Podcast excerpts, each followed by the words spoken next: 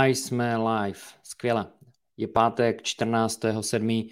9 hodin ráno. Trošku se nám to seká. Doufám, že zvuk bude v pořádku. A začínáme otázky a odpovědi. Budu rád, když e, mi budete pokládat do chatu, ať jste kdekoliv, ať je to Facebook, ať je to Instagram Live, ať je to uh, YouTube.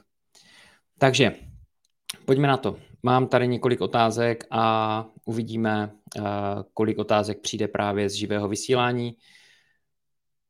Hned se do toho pustíme. Otázka číslo jedna. Dobrý večer, pane Vojnare. Je možné financovat hypotečním úvěrem apartmány s garantovaným vládním programem? Nabídka číslo jedna a dva. Děkuji eh, s pozdravem. Píše Václav. O co jde? Jde o nabídku nemovitostí na webu Bohatý díky realitám, kde se objevily před týdnem dvěma zhruba skvělé nabídky a jde o apartmány v okolí Newcastle, Anglie a jde o vládní program.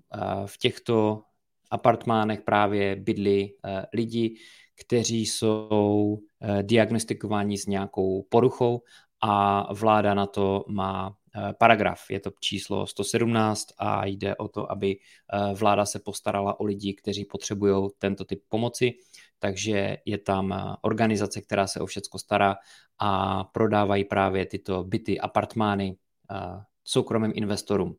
Takže investor získává krásný nájem, eh, čistý, nemusí platit za pojistku, nemusí platit vlastně vůbec nic, ani za zprávu, protože jde o lidi, o které se vláda chce postarat a jde taky o to, že nájem stoupá s inflací každý rok.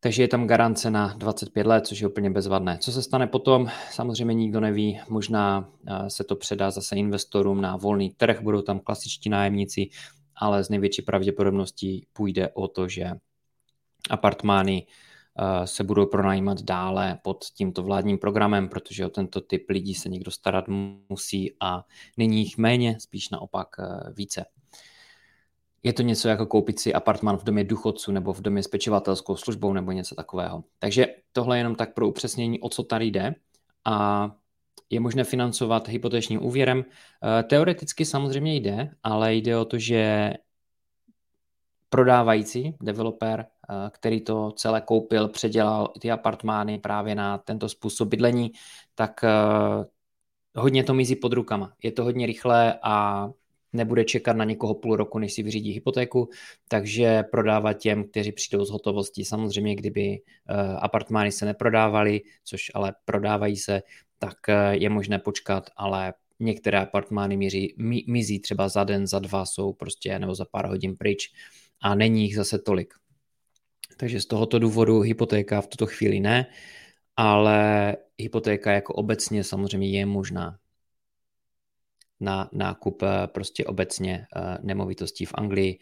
Akorát teďka tam stoupla eh, úroková míra na 5%. To, to byl docela vysoký nárůst, který nikdo nečekal kvůli tomu, že mají pořád inflaci vyšší přes 8%, necelých 9%, nebo měli minulý měsíc, takže z toho důvodu Bank of England prostě tu úrokovou míru zvedla a tím pádem zdražili i hypotéky, takže hypotéky jsou docela vysoké v tuto chvíli. Ale investor by se měl dívat víc do budoucna a nejenom to, co je dnes, ale aby to celkově ta jeho investice v tom portfoliu prostě dávala smysl. Takže tohle byl první dotaz. A my můžeme jít dále. Se ještě podívám, jestli je všechno v pořádku na YouTube.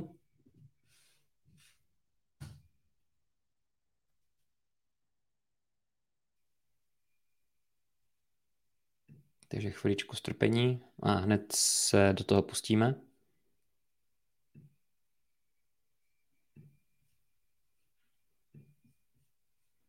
Hned se do toho pustíme. Ano, všechno funguje, skvěle. Jdeme dál. Otázka číslo dva. Jakou strategii byste mi doporučil pro maximalizaci měsíčního příjmu z mé investice eh, milion korun?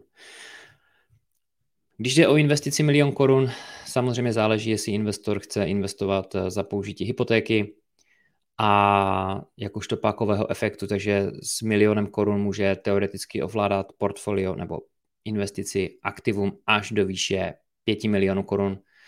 Záleží, jestli si vezme 80% LTV, 70% LTV, 50% LTV, to opravdu záleží, aby to dávalo smysl, aby to přinášelo nějaké cash flow.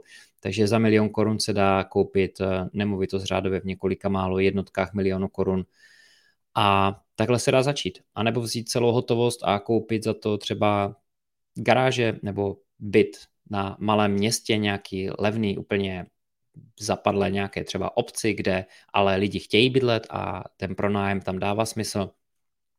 Málo kdy se stává, že většinou, většinou člověk musí jít za hranice toho, kde bydlí. To se stává velmi často, že musí jít za hranice toho, kde bydlí.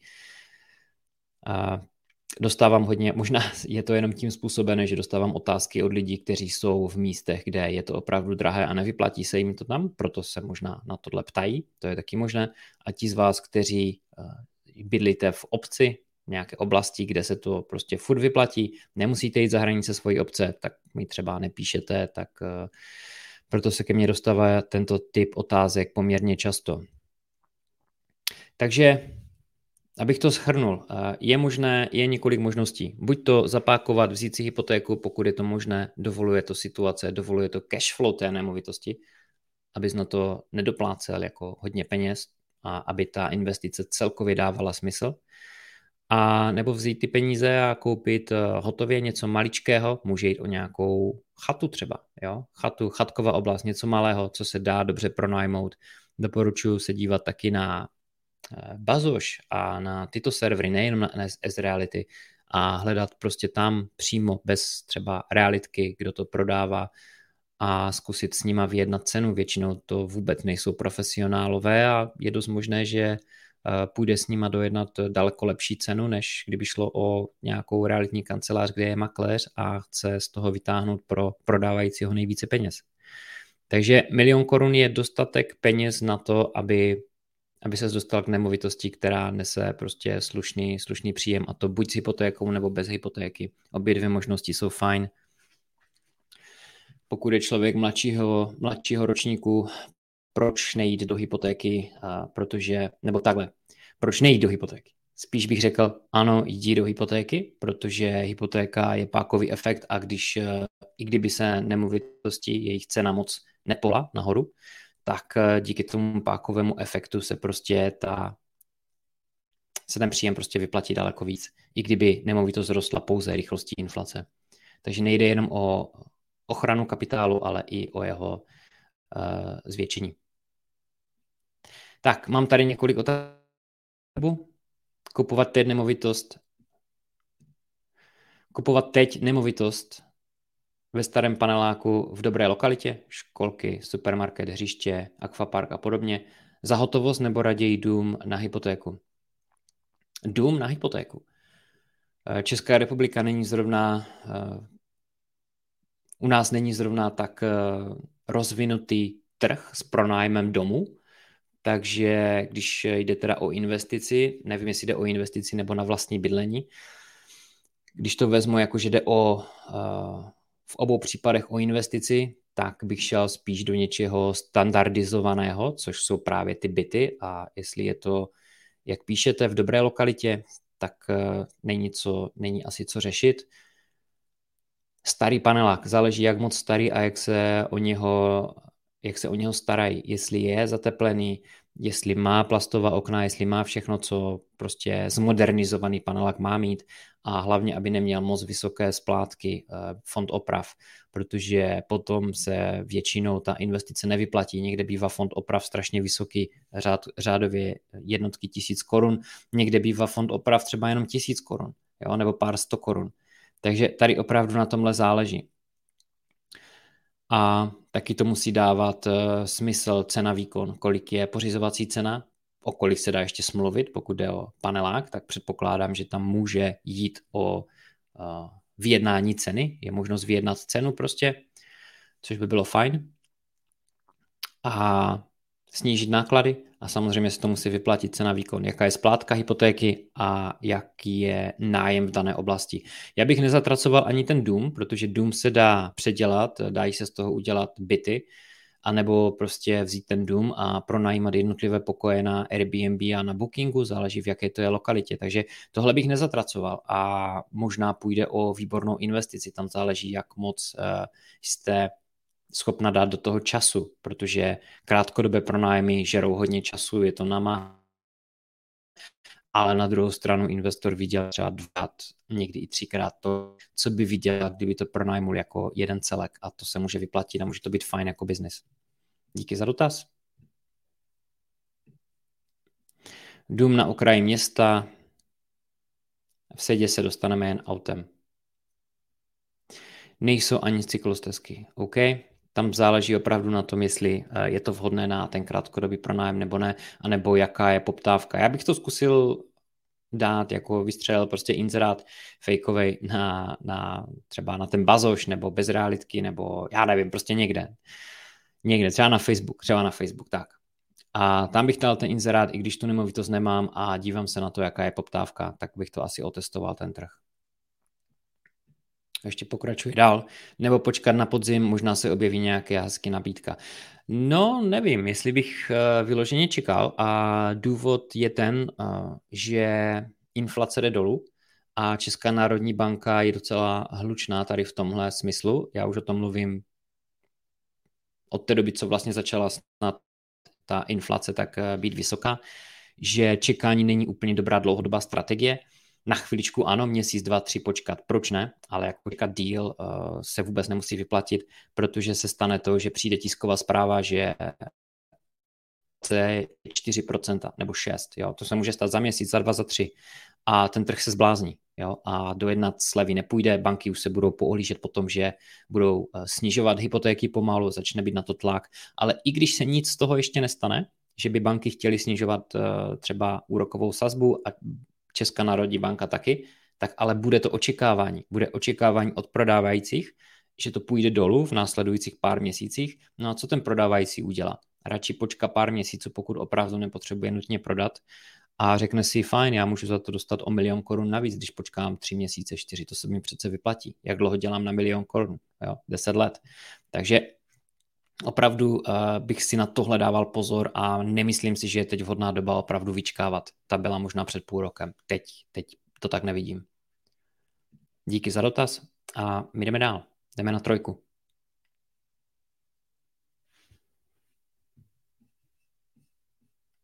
Slyšel jsem od vás, že v, uh, jsou v Anglii hypotéky, kde se splácí pouze úrok. Ano, splácí se pouze úrok, uh, drtivá většina investorů to tímhle způsobem dělá a o to vlastně o tu, jak se tomu říká, akontaci, ne, no o tu jistinu prostě platí nižší měsíční splátku.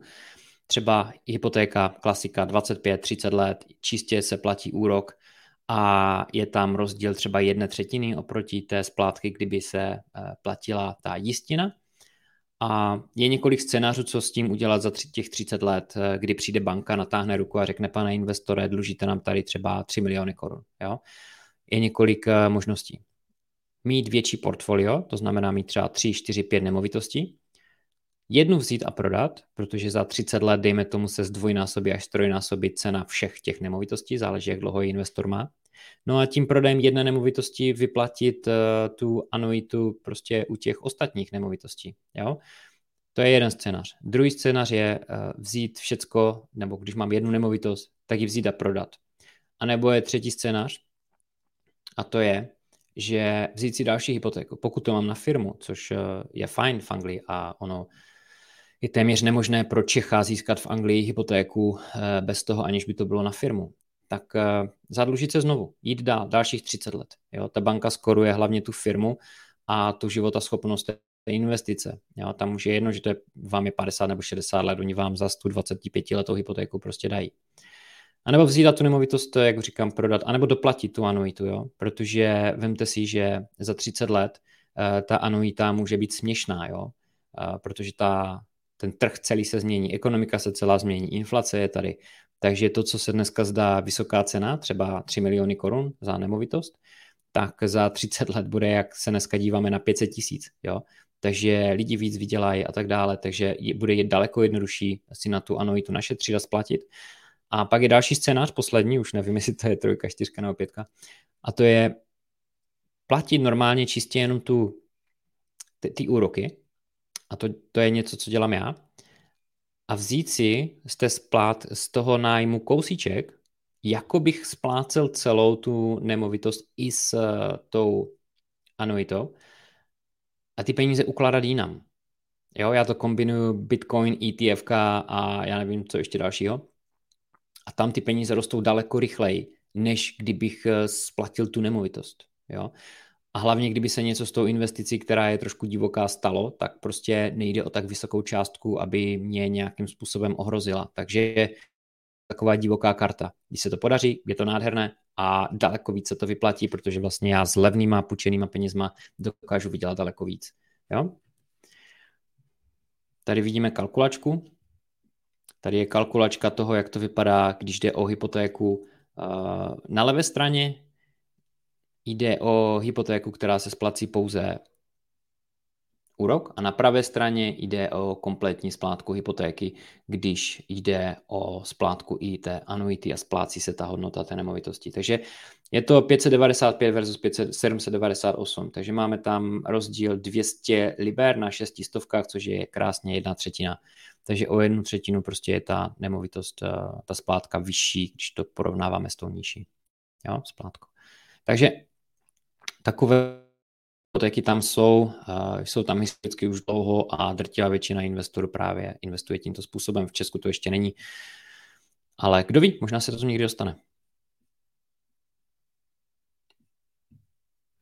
Tak fajn, jdeme dál. Dotaz číslo čtyři. Dobrý den, je tam nějaký časový test, od, od kdy mohu prodat a ušetřit na daních, jako je tady včera? Není.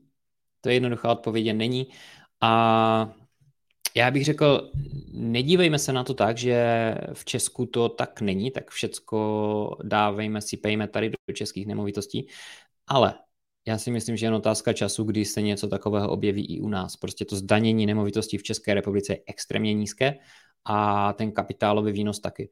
Takže každá vláda je více eh, hladová po těch daních, nebude hladová méně, ještě jsem neviděl se snižovat daně, kdyby se někde snižovaly dlouhodobě daně, možná na chvilku, když přišel covid a podobně, ale prostě ta vláda si to vždycky vybere zpátky i s úrokama. Takže takhle se na to dívám já a musí to opět dávat, dávat prostě investorovi smysl. Nemůže jenom tak zavřít oči a investovat někde, protože je tam nižší zdanění při exitu za 20 let a nevydělá na tom nic po celou dobu, protože kdo ví, co bude za 20 let, tak se na to dívám já. Ale mít z toho nějaký aspoň měsíční příjem a ty peníze už uh, užívat vlastně od první chvíle, kdy je ta možnost, kdy člověk investuje ty peníze, aby ho to bavilo. Mě by nebavilo uh, nevydělávat nic a těšit se na to, že za 20, za 30 let uh, jednou z toho něco budu mít to nevím. Každý to máme jinak. Fajn. Jdeme dál. Otázka číslo pět. Poslední dotaz, pokud nepřibude něco někde jinde, ale já se dívám, že na Instagramu je tady otázka. Roman. Ahoj Adame, zajímalo by mě, co v Anglii frčí nejvíce pronajímat, eh, jestli tam jsou například také jako u nás k pronájmu jak byty, celé domy, tak i například garáže, je to jak u nás, děkuji. Garáže tam nejsou moc rozšířené, eh, Samozřejmě jde to i s garážema, ale to je segment trhu, který nemám vůbec probádaný, protože ty garáže tam nevyužívá téměř nikdo. Jo? Vůbec. Skoro vůbec nikdo. Eh, ve velkých městech eh, to bude něco jiného, tam jsou parkovací stání, kde je něco takového samozřejmě možné, tam to může být zajímavé. Ale jak říkám, je to eh, segment trhu, který nemám proskoumaný, protože když jdeme s investorem kupovat nemovitost do Anglie, tak eh, chceme, ať se nám to všem vyplatí, ať se to vyplatí mě do toho dávat ten čas, investorovi eh, a tak dále. Takže když jde o investici v malém, je to levná investice, tak se to prostě nikomu nevyplatí a jsou tam prostě právní poplatky, jsou tam moje služby a nevím, možná kdo žije v Anglii a chce si do toho investovat nebo si to celé uh, zobchodovat sám bez právníka, pak možná ano. Možná to bude dávat smysl. Uh, ano, byty, uh, jasně, leaseholdy jsou většinou byty. Teď uh, jsme měli leasehold na 125 let, potom tam je 250 let, ale už jsem viděl i 930 let, co si koupil jeden investor ode mě. Takže leaseholdy jsou většinou byty a nebo klasické domy, jak u nás ne, ale jsou to domy, ty typické řadovky, ty baťové domky, takže eh, několik řad vedle sebe nebo několik vchodů vedle sebe a investor kupuje vlastně celý ten vchod, většinou to jsou dvě patra, možná ještě nějaká eh, půdní vestavba, třeba jak to mám já v Manchesteru. Takže to je taková klasická investice. Tak, otázka číslo pět, kterou jsem měl připravenou, celkově to bude asi už sedma. Jak, jaký typ nemovitosti by měl nejvyšší výnos a zároveň by vyžadoval minimální údržbu a starosti? Jaký typ nemovitosti by měl nejvyšší výnos a zároveň by vyžadoval minimální údržbu a starosti?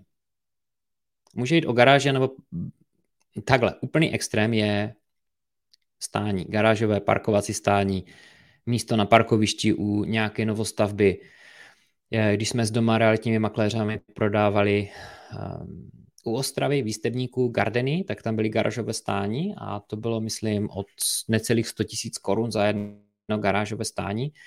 Něco takového si nepamatuju přesně čísla, tak to bylo jako fakt výborné, opravdu levné. Ale to už bylo tak tři roky zpátky. Uh, takže tohle může dávat velký smysl. Tam je udržba prakticky nulová a veškerý výnos jde investorovi do kapsy, nejsou tam prostě žádné další výdaje s tím spojené namalovat čáry, to stejně investor si sám nedělá, takže, takže tak, nikde nezatejká, jo, neopravuje se střecha a tak. Takže garážové stání může dávat velký smysl, potom je to garáž, která může dávat smysl, pozemky úplně asi ne, i když eh, nechci vás od toho odrazovat, protože člověk může někdy najít takovou investici, o které já vůbec nevím, že může existovat. Takže jako většinou pozemky ne, ale může se stát, že objevíte něco, co se dá dobře pronajmout. A nebo nějaká chata, jo, chatička, něco jednoduchého na údržbu. Ale tady už vidíte, že se dostáváme prostě eh, do jiných a jiných segmentů, kde už začíná nějaká údržba. Ale tady záleží, jestli je prioritou ta údržba a starosti, anebo kde je, jestli tam je prioritou vyšší výnos. Jestli je tady prioritou, čistě prioritou vysoký výnos a nevadí mi údržba a starosti, pak bych šel na krátkodobý pronájem, který bych si obsluhoval sám Airbnb, Booking, další platformy a o to se prostě staral, protože u jedné nemovitosti můžu třeba odejít z práce, jo, v extrémním případě. Jo, pokud dělám něco, co dělat úplně nechci, anebo si můžu úplně nádherně doplnit svůj uh, měsíční příjem ze zaměstnání právě jednou jedinou nemovitostí, to je na tomto skvělé. Nemusím jako u klasického investování mít 5, 10, 20 nemovitostí, ale třeba mi stačí jedna nebo dvě a může mít z toho nádherný příjem. Takže nejvyšší výnos krátkodobý pronájem a minimální údržba a starosti je zase druhá prostě garážové stání a pak se dostáváme dál třeba eh, přes pozemek, kde to může dávat smysl, ale možná většinou ne, až k nějakým garážím a nebo no pak už jsme u chat, eh, bytů a podobně, takže tam už určitě starost prostě je, nebo ne určitě, tam vím, že starost je oproti garážovému nebo nějakému stání venkovnímu parkovišti. Dobrý, mám tady ještě nějaké otázky na YouTube. A je tady Martina Škaritková, já na to přes ten telefon, co tu mám, nevidím. Pojďme na to. V Česku to jde obzvlášť, pokud je úvěr na firmu, tak jde splácet uh, balónově. Ale chce to trochu kreativity. Jasně, jasně. Uh, slyšel jsem o tom, že to jde na firmu taky. Otázkou je, na jak dlouho. Většinou, Martinu, jestli můžeš eh, doplnit informace, tuším, že to šlo jenom na 15 let si vzít ten úvěr a tím pádem eh, díky tomu ta splátka byla docela hodně vysoká, ale jak říkáš, prostě záleží tady na kreativitě a člověk si to musí opravdu spočítat, aby se mu to vyplatilo, ta splátka té, eh, toho úroku čistě. Jo? Takže fajn, díky moc za doplnění.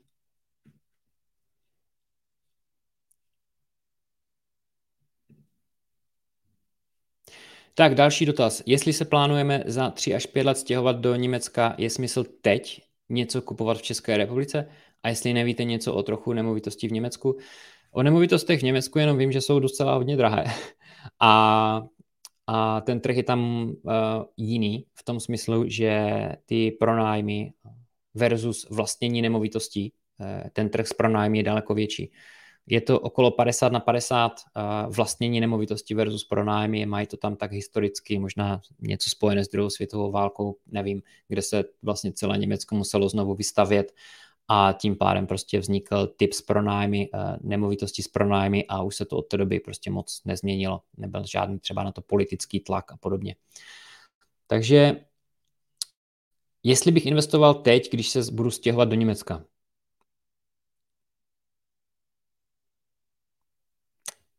No já nevím. Já bych si asi chtěl nechat nějaký kapitál na ten rozjezd nového života v nové zemi. To stoprocentně. Protože, ale na druhou stranu, pokud mám miliony teď, se kterými nevím, co budu dělat, tak bych určitě za to chtěl něco koupit, co se mi bude zhodnocovat. Takže nějaký kapitál bych si asi, když si to vemu ze svého úhlu pohledu, rozhodně nechal, ale 3 až 5 let je pořád dlouhá doba, takže bych asi investoval kapitál na eh, někde, kde mi to inflace moc nebude žrát a budu moct na to rychle sáhnout, třeba, já nevím, 3 až 5 let to už se dá uvažovat o ETFkách, a nebo prostě klasický spořící účet, No a část peněz záleží, jak eh, vysoká je částka, tak bych asi eh, koupil nějakou nemovitost, která bude mít menší údržbu, ale hlavně v oblasti, kde mám zázemí tady v Česku, protože když odjedu, tak asi budu chtít někoho, ať se mi o to stará. Pokud nejsem zrovna ten typ, že bych to odevzdal realitce Sakom Prásk a platili eh, měsíční zprávu. Já bych to tak možná udělal, ale Češi většinou uvažují jinak, nechtějí platit tyto služby, takže bych se asi spolehal na známé a rodinu a koupil něco v oblasti, kde jsem předtím bydlel. A nebo tam, kde bydlíte, možná se to vyplatí pronajímat, těžko říct. Možnosti jsou. Tak. Martina, 25 let celková splátka a po 15 letech otočka. No vida. Takže pokud máte zájem někdo o splátku čistě úroku, je tady Martina Škaritková, hypoteční specialista. Super, díky moc. Eh, končíme dnešní eh, živé vysílání. Další živé vysílání bude zhruba za 4 až 5 týdnů. Eh, budu o tom zase informovat, uvidíte to, prostě pokud mě sledujete na YouTube nebo odebíráte můj newsletter na bohatydíkyrealitam.cz, tak se o tom dozvíte. Budete vědět, že existuje záznam, případně to taky je možné poslouchat čistě jako podcast na Spotify, SoundCloud, Apple Podcast a podobně. Tak jo, mějte se fajn, hezký pátek, hezký víkend, užívejte léto a dávejte na sebe pozor. Díky, ahoj.